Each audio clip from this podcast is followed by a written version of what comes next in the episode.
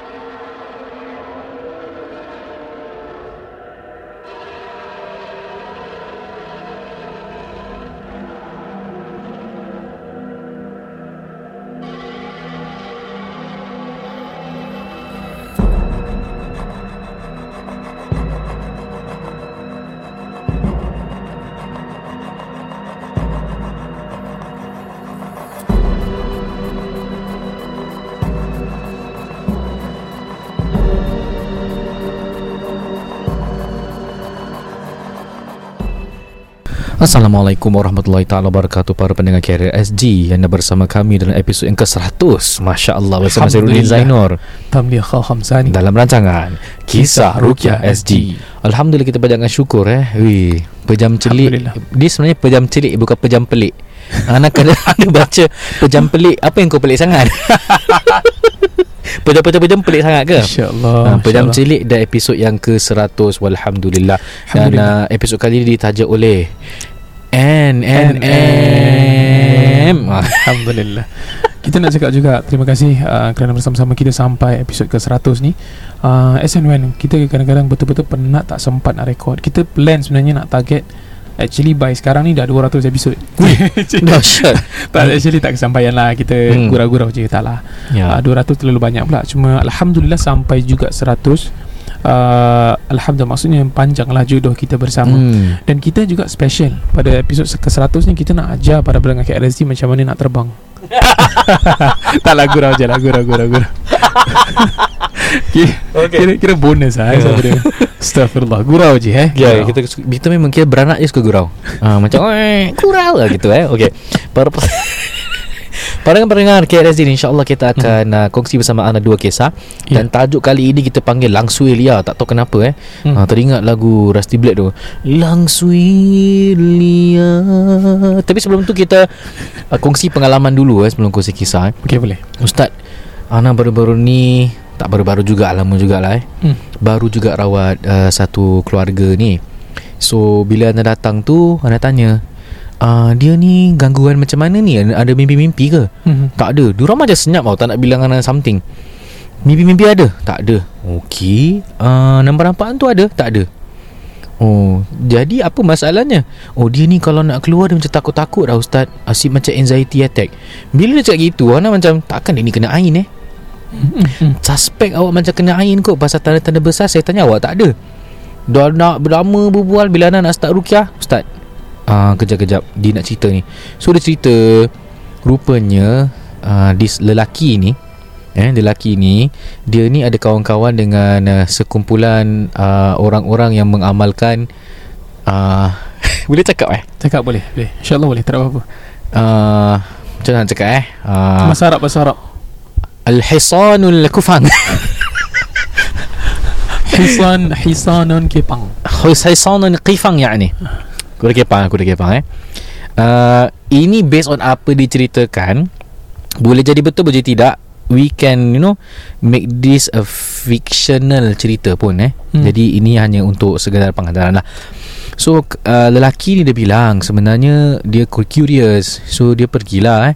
Dan uh, diikuti ritual lah. Antaranya ritual kena makan bunga melur dan lagi satu uh, Kena mandi apa benda lah. Tu kat situ baru nak terkejut. Oh Itu dia. And thi- this thing has been done Like I think two weeks ago lah. From Hmm. the day Anda jumpa dia kan? Ya. Okay tak apa. So rukiahkan Anda bayangkan Bila Bila belum baca Quran pun Dia macam tak ada apa-apa tau. Normal lah. Normal. Dia tutup mata pun tak ada kedip-kedip. Sekali anda baca A'udhu minasyaitanirrajim Bila masuk Wattaba'u ma tatlu syayatinu ala mulki Sulaiman. Alamak mata dia Duduk-duduk-duduk gitu lah Terkebir-kebir danger ni tau Ni kita kalau nervous Fatihah dah start mah. Hmm. Tapi ni Wattaba'u Mata dah kebir-kebir lang kan? Hmm. Ni macam mana ni? Kalau gini dah lama baca baca baca baca. Ana macam tak apa lah, kita serah pada Allah. Ceritanya dah tahu Tapi Ana tak mengarah sangat lah kan Ya. Member muntah Tiba-tiba. Eh tak lah bukan gitu lah. Keluar rumput tak? Tahu keluar apa? Apa? Keluar bunga melu flash lah. Flash. Bunga melu fresh lah sih. Legit lah. Ini benda dia orang dia dah telan 2 minggu lepas tau. Tak ni Dia tak tak Kata orang tu tak Baik right Dah masuk perut Dah digest lah kan? Hmm. hmm. Cakap, Eh apa ni? Tengok ada merah-merah. Habis anak tanya Kau makan apa tadi? Oh saya makan lauk sardin. But tak apa tu nampak benda-benda putih-putih tu. Okay. Apa? Mhm. Tengok. Eh bunga melu. Tu anak tengok ahli keluarga member You see eh? Ha, Ni Ni Bila dikeluarkan ini You see lah apa yang ada di situ. Ha, Bunga melur. So anak cakap Okay lah Mungkin Wallahualam Mungkin disebabkan ini Membuatkan nyawa gangga Ataupun tidak. Again Apa pun uh, Apa nak Macam nak cakap eh? Yup. Whatever art that you belajar lah eh? For me Kalau selagi benda tu Ada kena mengena Benda-benda jin Atau benda gaib Again we agree to disagree But for me Ini satu amalan yang Tidak boleh diamalkan Dan bukan syar'i lah kan? Mhm. So I said Bacaan-bacaan apa yang orang baca? Uh, Saya tak dengar Quran Ustaz. Jadi mungkin bila dirukiahkan Kenapa benda ni keluar? Mhm. Kan? Dia cakap ah, Saya tak tahu lah Ustaz. Terus baca rukiah lagi Muntah lagi Eh macam-macam lah keluar Mhm. Kan? Melaut Sadin tu keluar juga. Okay. Ya yeah, so uh, Itulah cerita dia. Muntah. Muntah bunga melur. Ha, ya. Okay, jadi Hmm. saya pun check. Tadi Ustaz Ruk cakap bunga melur Bunga melur. Melur is a very Malay name. Jadi saya check juga. Bunga melur ni apa? It's a jasmine. Oh, bunga melur jasmine? Jasmine. Habis kalau Jasmine green tea aku suruh bantai. Jadi tu bunga melur So tengok gambar dia? Ah. Betul lah ni ah. ah, Ya ya Jadi kita Putih-putih ni? Ah, Kita lagi terror. Jasmine green tea kita dah minum banyak. Okay. tak, Tapi mungkin ada Ada ritual lah. Again ah, yeah. No offense to anyone Yang mengamalkan benda ni. But for me For us eh Rukiah syar'i. Personally. Personally Okay we would say Amalan yang Menyeru-menyeru Makhluk-makhluk Yang pelik-pelik Amalan-amalan Makan bunga Mandi bunga and all that Tanpa dibacakan Al-Quran. Hmm, Ini tidak syar'i If you choose to believe that this is satu pandangan yang you agree with, kita tak nak Hmm. gaduh, up to you, we agree to disagree. But ini satu yang tidak berselari lah eh dengan amalan rukyah yang syar'i.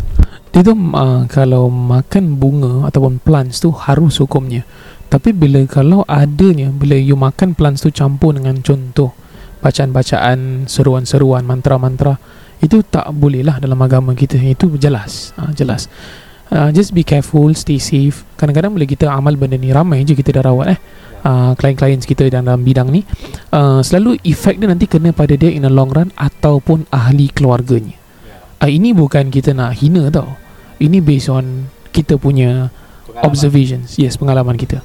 Ha, Kita hanya kongsi pada pendengar KRZ. Kita harap none of you terkena. InsyaAllah. Itu saja. Yang di luar masih buat itu antara you dengan Allah. Kita tak tak main kita tak main hina. Kita tak macam tu lah. Kita cuma doakan keselamatan semua. Itu saja. Ya kita pun ada kawan-kawan yang pernah mengamalkan seni tersebut kan kemudian dia berhenti kerana dia tahulah ada seru-seru dan pernah tanyalah actually korang panggil benda ni apa dia orang tak panggil jin tau itu yang mungkin dikaburkan antara kita rasa eh okey apa dia tak panggil jin masalahnya makhluk-makhluk apa lagi ada kalau bukan jin kan Ya. Saya cakap uh, dia orang panggil apa banyak ustaz kalau kau tanya aku ada yang aku pernah nampak barang aku kan dia besar dia tiga tingkat aku dah ha. Ha, dia macam macam barongan dia bilang barongan. And this lelaki yang nak rawat pun dia cakap juga. Dia dia tak dia tak nampak hantu tau masalahnya. That's why bagi Ana macam eh ni tak nampak hantu so macam mana eh? So bila tanya dia bilang ada satu baju ni dia nampak belakang tu ada barongan besar muka bengis tengah tengok dia. Ha, entah tengah Google barongan. Barongan ni macam topeng-topeng binatang-binatang. Ya ya ya. Ni macam seni Seni Hindu Di Indonesia, Indonesia. lah Ya. So dia cakap dia nampak gitu. So anak Rukia Satu jam solid oh Muntah pergi Muntah balik. Sampai anak tengok tu Bunga melur dah tak ada lagi. Hmm. Dan Alhamdulillah uh, He feel better Dan uh, tak takut untuk keluar-keluar lah. Ya. Bunga yang macam bunga melur sardin tu kat plastik lepas tu buang macam biasa. Uh, Ana, Ana selalu buang macam biasa je Ya. Dia macam gini tau Ramai di antara kita ingatkan eh When there's a sihir being done Kita ingatkan benda tu akan berefek sampai kiamat oh. Sedangkan You know that How lemah ilmu sihir ni Dia satu spell Untuk satu benda je. Let's say you dah dispel Dengan baca ayat rukyah Dia keluar That's Mhm. it. Dia punya efek dah habis. So kalau ahli sihir tu Dia akan kena buat spell baru lagi. Ha, Kira spell eh. Spell kira macam Sihir baru lah gitu Mhm, mhm. kan Mantra yang baru. Kesyirikan yang diorang kena buat. Ahli sihir kena buat satu benda yang syirik. Jadi jin ini boleh untuk membantu dalam kita menyantau atau menyantet atau mem- me- menyihir orang lain lah. ha, So kita jangan takut Para pendengar KRSG eh. Kita kena bina keyakinan Al-Quran tu everlasting. Kerana itu kalamullah eh, Kata-kata Tuhan kita Yang dapat mm-hmm. uh, Melanggari Bukan melanggari ya Kira Menalify Membatalkan apa-apa spell Ataupun mm. sihir yang telah dilaksanakan They can neutralize Hmm. So lagi satu para pendengar KRSG ni macam gini eh. Let's say you termakan something. Lawannya apa? Lawannya makan benda sunnah. So Ana cakap dengan lelaki ni, okay, what you need to do is please consume susu lembu. Susu lembu ni benda yang suci. Uh, ahli sihir, dia kalau nak guna susu lembu, dia akan titiskan darah ataupun susu lembu tu digunakan untuk istinja sebagai contoh. Eh. Ah, salah tak boleh. Susu susu ni adalah benda suci yang dimakan oleh Nabi, diminum oleh Nabi sallallahu alaihi wasallam. So I said, okay, pergi minum susu lembu, masukkan madu, masukkan habbatus sauda, minyaknya ataupun grain dia. Ini kata orang tu diterangkan Syekh Abu Al-Barat dalam kitab Ruqyah Syariah dia ni uh, detox lah, mengeluarkan kembali mungkin apa yang masuk dalam. Hmm. tanya ada mandi apa-apa tak ada ada mandi bunga. Okey. Eh. Lawannya mandi bidara. Air yang dibacakan dengan ayat-ayat ruqyah lawannya um, dengan apa yang dimandikan tu you mandi air bidara letakkan tetisan kasturi kalau you boleh. Hmm. uh, so I said okay apa lagi yang dia buat? Dia suruh makan okay makan kita dah lawannya men- dengan makanan sunnah. Kalau mandi kita lawannya dengan mandi air bidara. Ha, this is where it uh, di, diterangkan. Dan antara tajribat atau eksperimentasi para ulama yang insya-Allah dengan izin Allah sangat uh, kata orang tu uh, works lah. Ya dia membantu daripada gangguan. Okey so demikianlah kongsi pengalaman daripada saya insya-Allah. Baik boleh kita teruskan dengan segmen kongsi kisah? Boleh insyaAllah. Saya Okey, mulakan dan dulu eh. dipersilakan. Okey ni daripada sister eh insyaAllah. Assalamualaikum Ustaz Ustaz KRSG Salam. Alhamdulillah. Assalamualaikum warahmatullahi wabarakatuh. Uh, Semoga the both of you are in the good of health InsyaAllah. Saya nak tanya Pernah tak Ustaz-Ustaz encounter atau dengar cerita pasal cakaran Pontianak? Hmm. Ini kalau kita cakap Pontianak nanti ada orang tu dia orang ni asyik berbual pasal hantu-hantu je. tak lah gerah je. pasal ni reality. Realitinya lah. kita cerita pasal gangguan orang yang kau telinga panas sangat kita pasal pundak kenapa Dia- dia- dia- ini tajuk nak tarik Ya. tarik orang untuk dengar Ha. tapi sebenarnya when you are hooked to listening to us Hmm. And I believe para pendengar KLZ pun agree lah Bila you nak dengar sangat Bila dengar tu ada pengajaran agama di dalamnya Ya. Okay so itu dia punya fish bait ha. InsyaAllah okay. Alhamdulillah Okay kita sambung eh. Apparently kan Ada perbezaan antara Pontianak dan Langsuir First time aku dengar word ni dalam KRZ eh. Ya, langsung. Langsuir Ni saya dapat tahu daripada grup FB On Supernatural Experiences. Oh ni grup-grup FB lah eh. Paranormal. Paranormal Grup paranormal. Kalau Pontianak Mereka ni setakat menjelma dengan rambut panjang Dan sering berpa- berpakaian putih Kalau dia mood happy Dia mengilai Serius ah? Serius lah Pontianak pun ada happy mood eh Okay Tapi kalau Langsuir ni Mereka vicious semacam Mukanya Oh. sangat mengerikan Hmm. Kalau orang lalu kawasan mereka Atau buat kacau bilau Dia boleh cakar si Serius Ah. ah? Tengok macam kaki abang saya ni Oh. Ah, ni dia betul tunjuk gambar eh. Tengok ni kalau Ustaz Arun nak share Ustaz Arun boleh share lah Hmm. Cakarannya all out tau Kita tak pernah nampak Kau pernah nampak? Nak tak pernah Nama cakaran tak macam ni? Macam Macam kucing liar. Ni macam Tapi dalam eh Dalam, Dalam sini? Hmm. Okay. This happened to my brothers few years back. Dia pergi cycling eh. Dia pergi cycling pada malam hari. Kemudian dia melalui tempat-tempat uh, construction lah. Kemudian ada Orang kata tembok-tembok zinc yang tinggi. Dia cycle dan dengar muzik Tetapi Volume dia taklah kuat sangat. Sebab for safety reasons Jadi dia at least dia dengar Kalau orang uh, Macam hong dia ke apa Dia dengar lah. Jadi dia tahu yang ada orang dekat dengan dia sebagainya. Jadi dia tak kuatkan sangat uh, volume. Sekali tu dia terdengar macam bunyi Sesuatu scrambling across the zinc walls. Uh, Macam ada benda sedang berangkak melekat gitu eh. Hmm. Macam mana bunyi dia? Eh itu macam bunyi Nunu Teletubbies. Vacuum tu Dia orang buang kahak. Okay. Dia tak fikir apa-apa lah. Ingatkan kucing ataupun tikus mondok. Bunyi tu sekejap je. Lepas tu senyap Buat selamanya. So my brother pun sampai rumah Nak tukar baju Kemudian nak mandilah. Tiba-tiba dia rasa macam pedih sangat kat betis. Masa nak buka long cycling tights dia Seluar cycling dia lah. Sekali bila buka ternampak tiga cakaran yang brutal macam dalam gambar tu. I think Ustaz Ruk kena share gambar ni. Yang peliknya seluar ketatnya lah yang tights dia pakai pun tak koyak. Lah Means kena cakar dalam mak. Dalam lah Tapi betis dia yang koyak. Kira seluar dia tak ada cakaran tau eh. Para pendengar KLZ tak ada bekas koyak tapi dalam dia dagingnya tu kena cakaran. Sampai sekarang walaupun luka cakaran itu sudah pun pulih masih ada dengan jelas tiga cakaran tu masih boleh nampak. Bekas tu masih ada. Anyway ini bukan pertama kali lah uh, dia ber, dia bertemu dengan kakak. Uh, kakak tu Ponti lah eh. Nanti di lain kesempatan saya akan share juga pengalaman-pengalamannya yang lain. Kalau selalu terjumpa atau terserempak dengan benda ni makhluk ni apa apa maksudnya?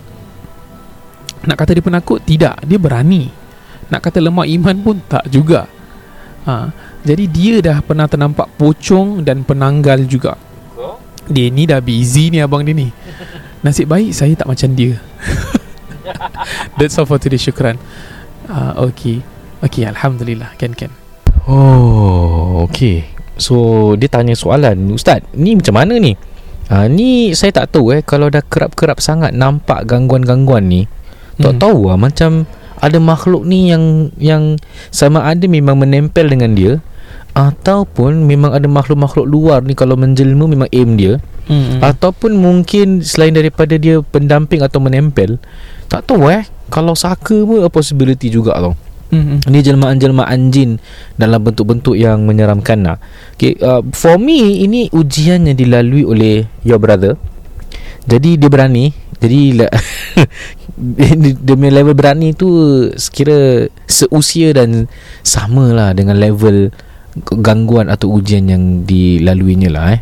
Ya, yeah, ya. Yeah. So mungkin your uh, your abang should you know sentiasa komat-kamitkan baca ayatul kursi ke apa masa naik basikal. Pasal kalau you jalan naik basikal malam-malam ni memang ada danger sikit tau. Hmm. You kadang-kadang terlalu tempat dia orang kita pun tak tahu kan. Habis nak cakap kita tak salah Kadang-kadang kita ter, termasuk tempat dia orang Wallah ta'ala alam Ni hanya pandangan secara peribadi Hmm. Ala kuliah yakin kita kepada Al-Quran uh, Yakin kepada Allah Semoga Allah lindungi sentiasa lah eh? Ya Ustaz Tam any, any komen? Uh, my comment is kalau contohlah uh, abang you dah pernah diuji macam ni, saya would recommend abang you belajar ruqyah kerana orangnya berani, Ya kemudian ada pengalaman. Jadi kalau nak buat ruqyah pun sedap sikit lah. Uh, you based on experience. Jadi kalau you berkesan, you pulih, kemudian you dapat bantu orang, I think you can uh, give a glimpse of light, memberikan harapan kepada orang-orang yang pernah diganggu supaya berani dan kuat. I think this is a blessing in disguise. lah. Pelan-pelan, take up slowly, perkemaskan bacaan Al-Quran, belajar ruqyah pelan-pelan. Ustaz Ruk banyak buat bingkil, join. For me kalau you tak ada time nak belajar full time ruqyah, as and when. Ruqyah ni you tak payah graduate in one year. 3 months punya course tak payah. As and when you ada time nak belajar sila. You perlukan 10 tahun pun tak apa, biar belajar. Ha, penting. At least lah satu orang kat rumah you tu household members tahu ruqyah. Ha, bukan wajib eh tapi benda ni dah macam fardu kifayah lah. Kena ada satu orang tahu buat dalam family. Boleh? Jadi you tak payah bayar ustaz, you tak payah bayar kita, you tak payah bayar perawat. As and when you bismillah silakan. InsyaAllah. Ustaz Ruk. Para pendengar KLZ insyaAllah sebelum kita teruskan dengan kongsi kisah yang kedua Kita akan beri laluan kepada tim NNM eh, Untuk memberikan sepatah dua kata Over to you Haji Nizam Rumah bukan sekadar tempat berteduh atau untuk dinikmati. Bilakah kali terakhir anda meneliti pinjaman rumah anda? Dapatkan nasihat berkesan dari Niza Nizam. Mahukan sebuah rumah tanpa pinjaman atau inginkan pinjaman rendah? Dapatkan nasihat berkesan dari Niza Nizam. Tidak semua rumah sesuai sebagai pelaburan. Jadikanlah rumah sebagai satu pelan simpanan. Manfaatkanlah sepenuhnya dana CPF anda. Dapatkan nasihat berkesan dari Niza Nizam. Telefon 96704504 sekarang. Assalamualaikum. Terima kasih kerana mendengar KRSG guys. Kami NNM Niza Nizam bersama Ejen Man dari Propnex. Setiap episod kami akan kongsi secara informasi dan isu-isu berkaitan dengan rumah. Baiklah, episod kali ini menyentuh tentang topik viral dan panas tentang hartanah oleh NNM.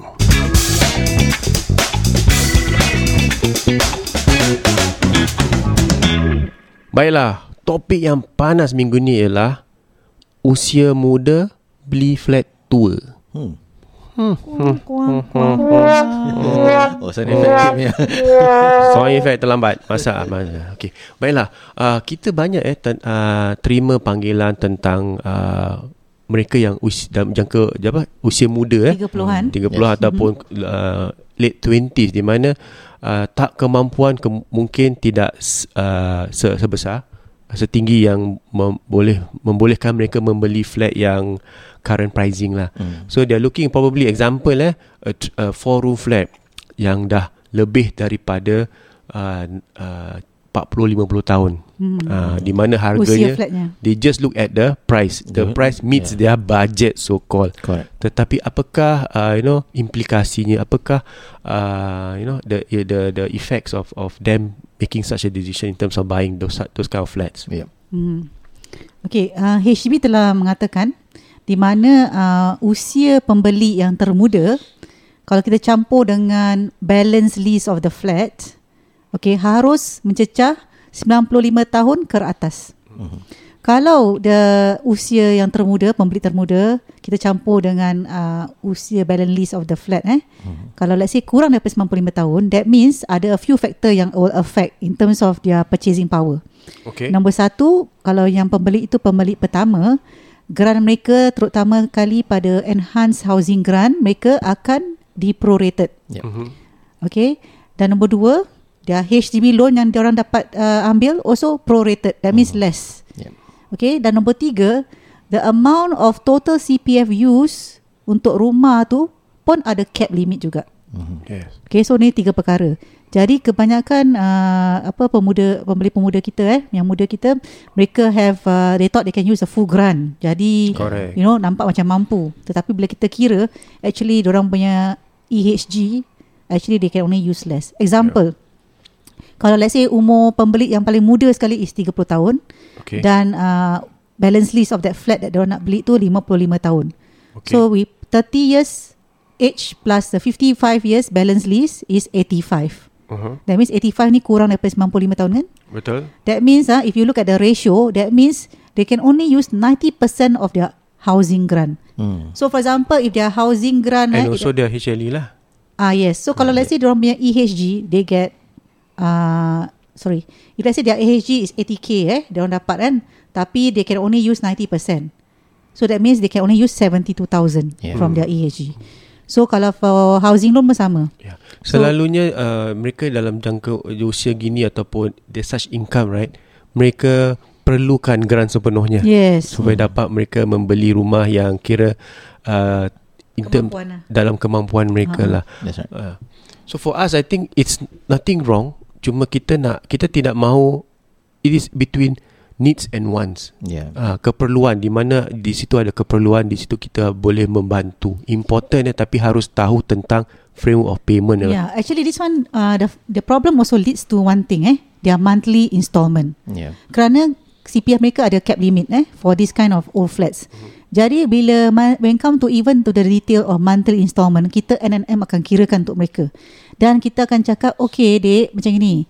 Kalau let's say your monthly installment is 1,000, you cannot use 1,000 fully from CPF. Mhm. Pasal you beli rumah lama. So you must be already ready to pay half of it in cash. Yeah Yeah.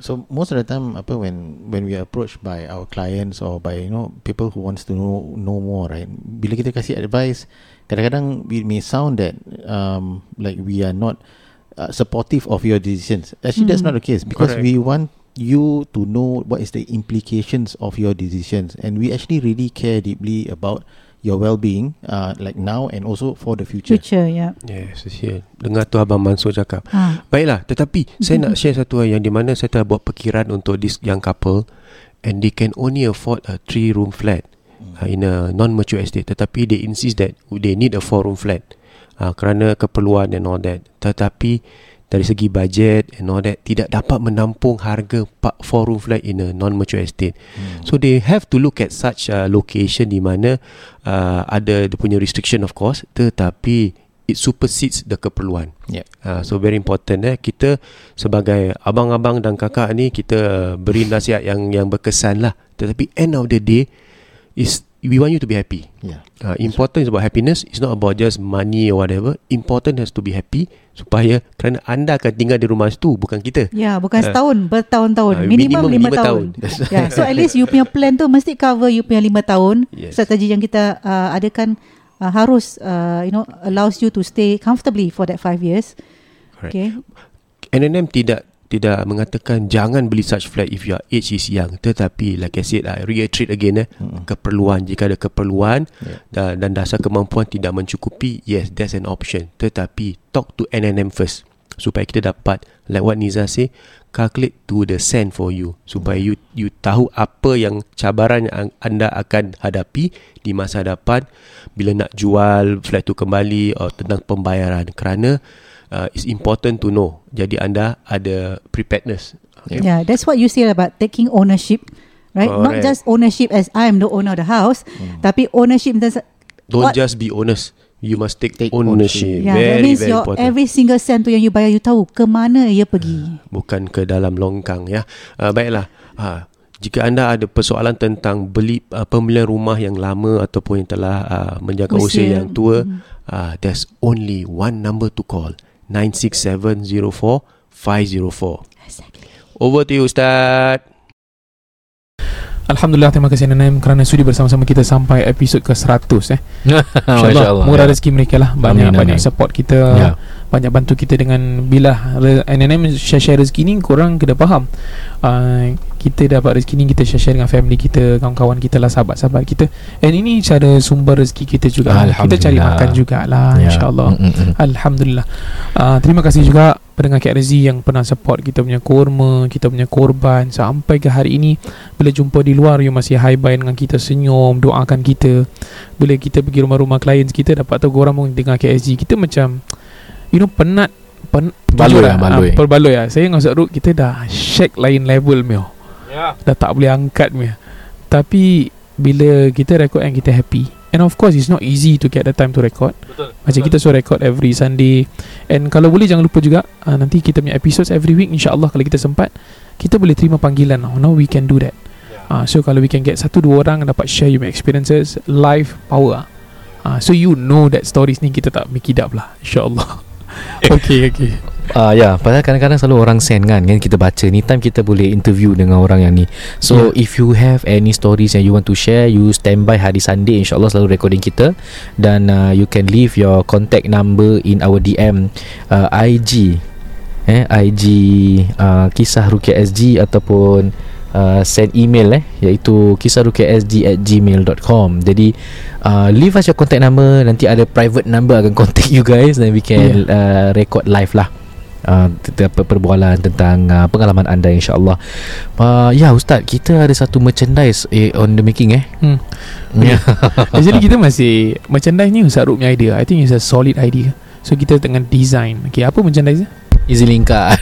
Easily uh, InsyaAllah Jadi kalau EasyLink card dia I think kita try Trying to do something lah Maybe ada logo KRZ And maybe ada some I don't know, I don't know Macam virtues of Rukia Yang kita boleh letak situ eh How we can think of lah Jadi kalau you tengok that EasyLink card You maybe boleh baca ke Boleh amalkan Ataupun certain tips lah InsyaAllah So insyaallah this one the first design will be released 100 Maybe eh Maybe 100 eh. Maybe 100 InsyaAllah. Easy link atau 50 I think 100 lah. Ha? Tapi kita punya pendengar ramai tau Cik kira.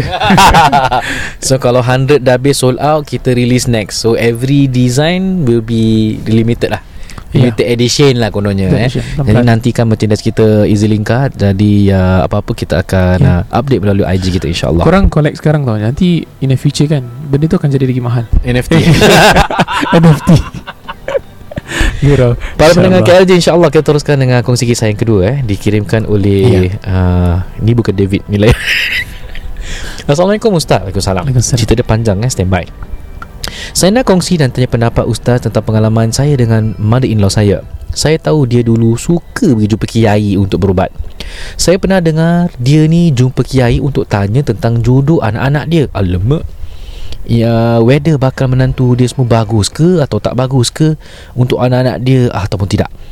Selepas berkahwin dengan suami saya, suami saya tinggal di rumah ibu bapa saya. So one night when asal dia punya background macam seram gitu eh. Tengok Oh. so one night when I was yep, suami saya tinggal okay, one night when I was organising stuff in our room. Saya terjumpa kain berwarna kuning With a keris Tak ingatlah sangat besar ke kecil eh Tapi dalam ziplock Eh I ask my husband You ni apa ni you? So dia cakap Mak kasih I Suruh bawa mana-mana I pergi So I bilang dia lah You ni syirik tau Pergi hmm. buang lah Then I think dia pun buang lah kan Ustaz Hmm. I think kita buang macam tu je lah sih. Tak ada baca ayat-ayat pembatal sihir pun rasanya. So saya tak tahulah Whether sihir ada ke tak Dalam kain kuning tu Dan keris tu Sama ada ada sihir terbatal Efeknya ataupun tidak. Hmm. hmm. So fast forward we move overseas. As my husband dah ada jumpa kerja di situ. So after a year of moving overseas My parents-in-law pun datang nak visit kita. So dia datanglah dua kali dalam dua tahun Saya tak ingat lah eh which tahun But one of the visit I remember while my cleaner Dia tengah bersihkan bedroom yang tempat dia tidur tu kan. Hmm. And then my cleaner ter, ter, macam tengah wipe the cupboard Cupboard. So my, kan, my cleaner was wiping the cupboard. She found some brown hardened stuff stuck at the door of the cupboard. So my cleaner pun panggil saya. Mhm. Tanyalah apa ni kan? Saya cakap entahlah saya tak tahu. Bibi najis kot Saya suruh dia lap dan bau. Dia tak nak? Saya pun geli tu dia cakap haha kat sini. Okay. Jadi saya panggil bapak mertua saya dan tanya. Dia kata entahlah. Saya Dia pun tak tahu. Saya cakap tu najis. Tu sebab bau busuk. Jadi father-in-law saya cakap Mungkin anak saya berumur 2 tahun Selit najis dia dalam diaper Dan lap kat almari kot.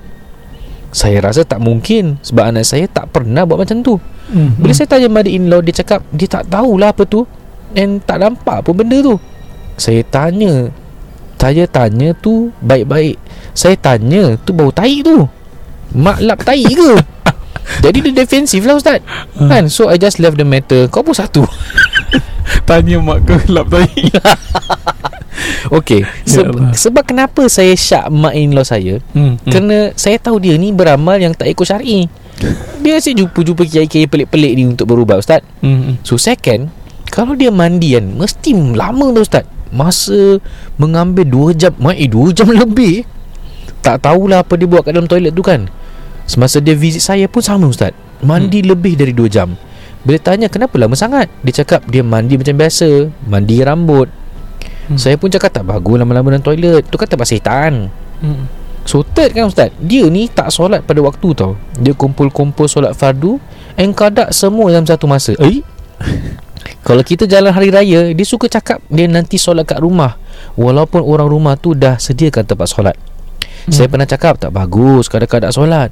Kalau ada tempat yang And masuk waktu solat Kenalah solat cepat-cepat. Hmm. saya pernah terfikir Mungkin saya ni mulut laser kot. Macam bukan laser helmet eh. Laser sangat. Jadi dia tak suka lah dengan saya kan. Now fourth. Kalau dalam Ramadan Masa sahur dia akan tetap sambung makan Walaupun azan subuh berkumandang Asal pelik sangat amalan dia Jadi saya pun rasa takut Mungkin ada amalan-amalan diamalkan Semasa dia datang menziarahi kami overseas. Okay Next incident. Uh, Ni panjang eh Panjang. Okay After 6 years of staying overseas Kami berpindah rumah. So semasa kemas barang-barang suami saya Saya terjumpa lagi Ustaz Kain kuning dalam ziplock. This time Saya buka. Saya menggeletar Ustaz. Asal menggeletar? Dalam tu ada lukisan tiger. Dalam Ui. badan tiger tu ada ayat-ayat Saya nak cuba baca Tapi saya takut. Terdapat Dengan kain kuning tu Ada sekeping surat. Saya buka lah And baca few sentence je. Ada ayat-ayat in bullet points. Point nombor pertama Supaya orang berasa takut. Huh? Point nombor dua Supaya orang suka. I remember I stop reading Cause saya dah menggigil Ustaz. So I call my husband lah And tanya Apa benda ni you? He said Ini benda ni Selalu with his stash. And biasalah Mak dia yang bagi. Dia cakap dia tak pernah buka Okay. Saya heran lah Ustaz. Kenapa dia tak curious and open eh? Mak dia suruh bawa benda ni mana-mana pergi. Hmm. Saya terus on ayat-ayat Rukiah From YouTube. Dan saya bakar kain kuning tu Dan kertas tu. Satu rumah berasap.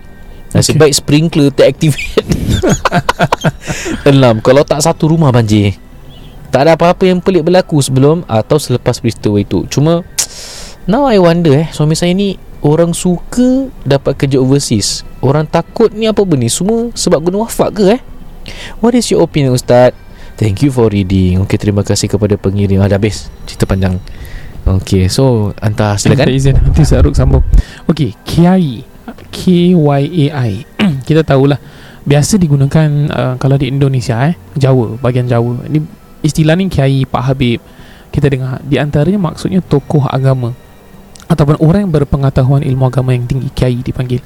Dan biasanya ada kena mengena dengan uh, contoh kiai-kiai ini pakar dalam bidang ilmu tasawuf. Uh, tasawuf ni kita dengar lah uh, you agree tak agree ni dia punya definition. Uh, tu satu. So uh, I dan Sa'rud kita ada different uh, opinions on this. And kita ada mixed feelings juga. Because bila kita buat rukiah ni kita dengar macam-macam from both sides Ah, you know, sometimes sampai kita pun kadang macam kita tak nak take sides tapi kita so percaya ya semoga Allah guide kita lah. Kiai ke, habaib ke, syekh ke, ustaz ke, bukan ustaz ke. Kita dah dengar sebanyak sangat cerita eh, eh. Ya betul. Ah, just kita kena be careful. And at the same time, uh, ada kiai yang betul-betul solid. Bagus ilmu fikihnya, power. Hukum boleh, hukum semua kat jadi jemari, hafal Quran. Buat pondok pesantren. Kalau Indonesia kita panggil pompes, pondok pesantren. Pompes eh. Ah, pompes. Tapi kalau um, kalau yang itu yang betulnya kalau yang menyelewengnya pun banyak juga kat sana. So wallahu alam. Uh, kemudian uh, for me personally uh, bila you cakap contohnya benda-benda ni sama ada your husband dapat kerja overseas is it because of the benda kuning tu? I think no. Sekita percaya dan Saruk percaya benda sihir ni memang boleh memberi kesan to a certain extent. Tapi kita percaya husband you punya rezeki kat overseas memang Allah dah tentukan. Ya. Memang your husband akan get that rezeki. Whether dia pakai tak pakai memang Allah dah kata rezeki dia kat situ. Ha, so kita percaya rezeki your husband Allah dah tentukan. Macam rezeki semua pendengar KRSG ketahuilah ni I share with you eh mafhumnya. Uh, Rasulullah SAW memberi tahu eh kita ni manusia ni tidak akan mati selagi mana rezeki kita kita belum dapat. Bila kita meninggal tu maksudnya rezeki kita semua dah cukup, dah complete. Allah dah tak nak bagi kita ekstra. Allah memang bagi kita betul-betul. So selagi kita hidup ni Bergembiralah uh, Wahai makhluk Allah Yang bernama manusia Kerana ada rezeki-rezeki yang kita akan jumpa in the future. Uh, Dan rezeki can be in many forms. Dia boleh jadi persahabatan Relationships And at the same time Boleh jadi duit Boleh jadi kegembiraan. So selagi kita belum meninggal Adanya rezeki-rezeki kita yang kita akan jumpa Dan yang Allah dah tentukan. Kita cuma perlu usaha sedikit Dan kita perlu banyak bersyukur. Yes Actually I have no comment. Uh, Ustaz Tom dah explain everything lah eh. But nasib baik tau.